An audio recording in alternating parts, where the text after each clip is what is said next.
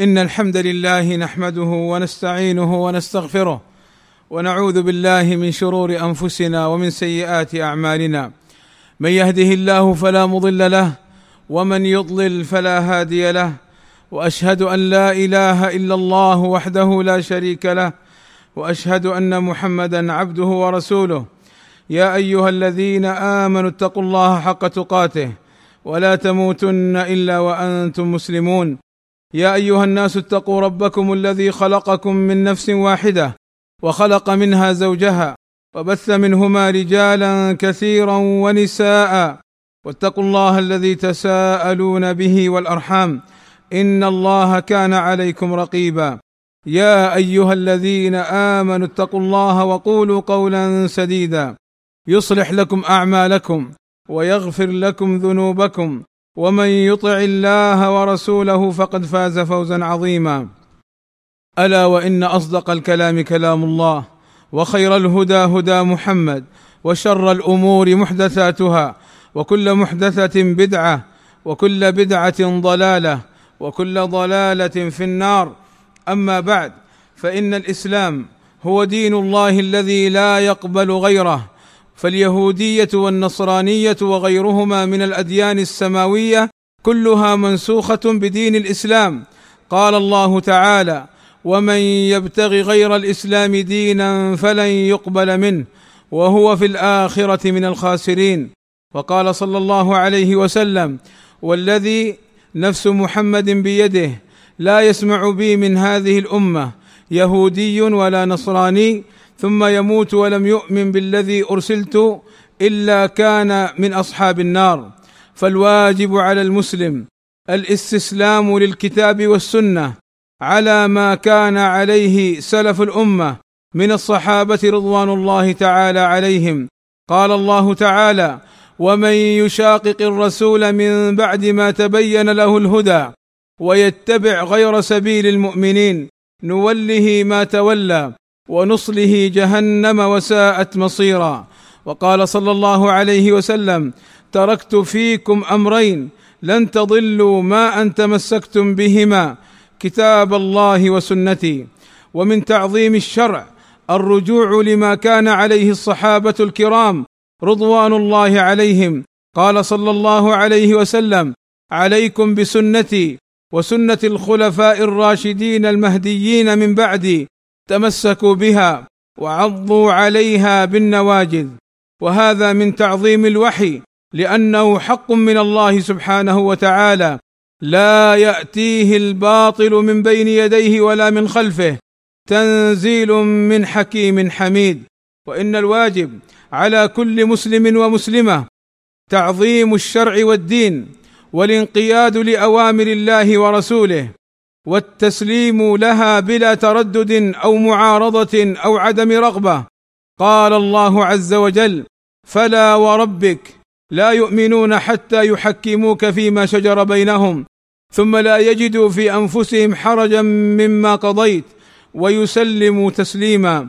وقال تعالى وما كان لمؤمن ولا مؤمنة إذا قضى الله ورسوله أمرا أن يكون لهم الخيرة من أمرهم ومن يعص الله ورسوله فقد ضل ضلالا مبينا وقال صلى الله عليه وسلم اذا نهيتكم عن شيء فاجتنبوه واذا امرتكم بامر فاتوا منه ما استطعتم وتعظيم الشرع والدين يعني الاستسلام لأوامره واجتناب نواهيه والرضا بشرع الله والمحبة له وعدم معارضته وعدم الرغبة في غيره أو تفضيل غيره عليه لأن هذا الدين هو الحق المنزل من عند الله والذي أمرنا به واتباعه ونهينا عن مخالفته.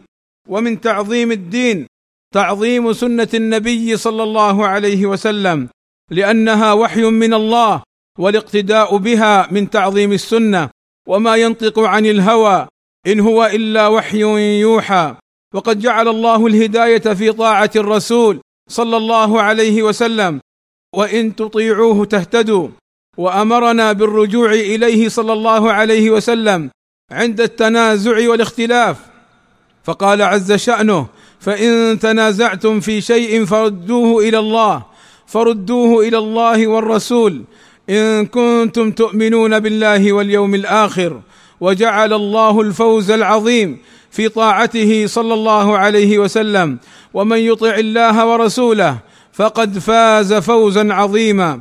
وتوعد سبحانه على مخالفة أمر النبي صلى الله عليه وسلم فقال عز وجل فليحذر الذين يخالفون عن أمره أي أي أمر من أوامره فليحذر الذين يخالفون عن أمره أن تصيبهم فتنة أو يصيبهم عذاب أليم وقال تعالى وما اتاكم الرسول فخذوه وما نهاكم عنه فانتهوا وقال تعالى وان هذا صراطي مستقيما فاتبعوه ولا تتبعوا السبل فتفرق بكم عن سبيله ذلكم وصاكم به لعلكم تتقون والله اسال لي ولكم التوفيق والسداد وان يغفر لنا الذنوب والاثام انه سميع مجيب الدعاء الحمد لله رب العالمين والصلاة والسلام على المبعوث رحمة للعالمين وعلى آله وصحبه وسلم أجمعين.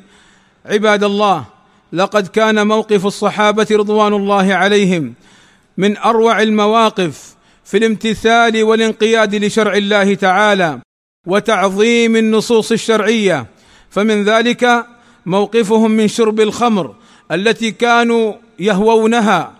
ويحبونها فكانوا يشربون الخمر قبل أن ينزل التحريم فبمجرد أن جاءهم الخبر بأن الخمر قد حرمت أمروا بكسر أواني وجرار الخمر فلم يشربوها ولم يقل بعضهم نكمل هذه الجرة ثم نتوقف بل مباشرة أهراقوا الخمر في الأرض ولم يشربوها أبدا.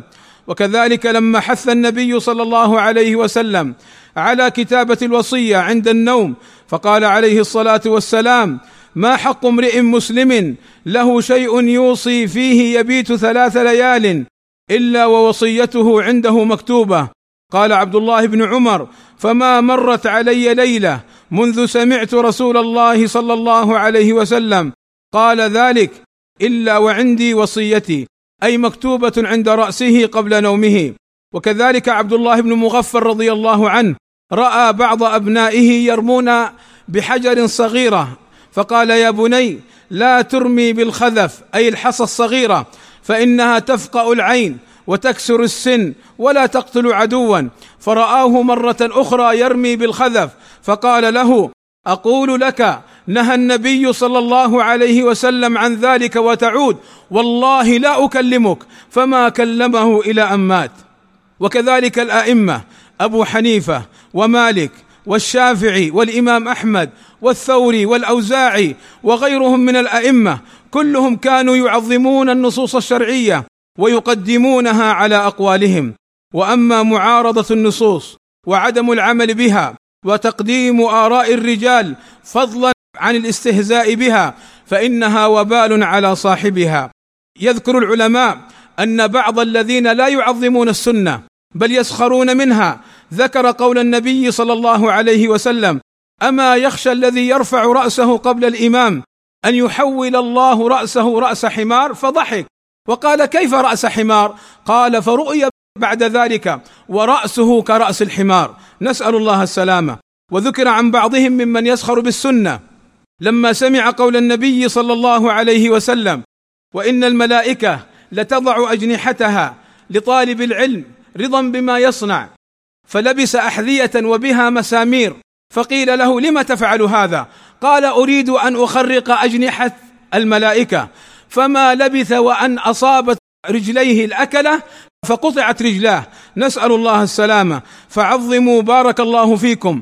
قول الله وقول الرسول صلى الله عليه وسلم وما كان عليه الصحابة وانقادوا لذلك.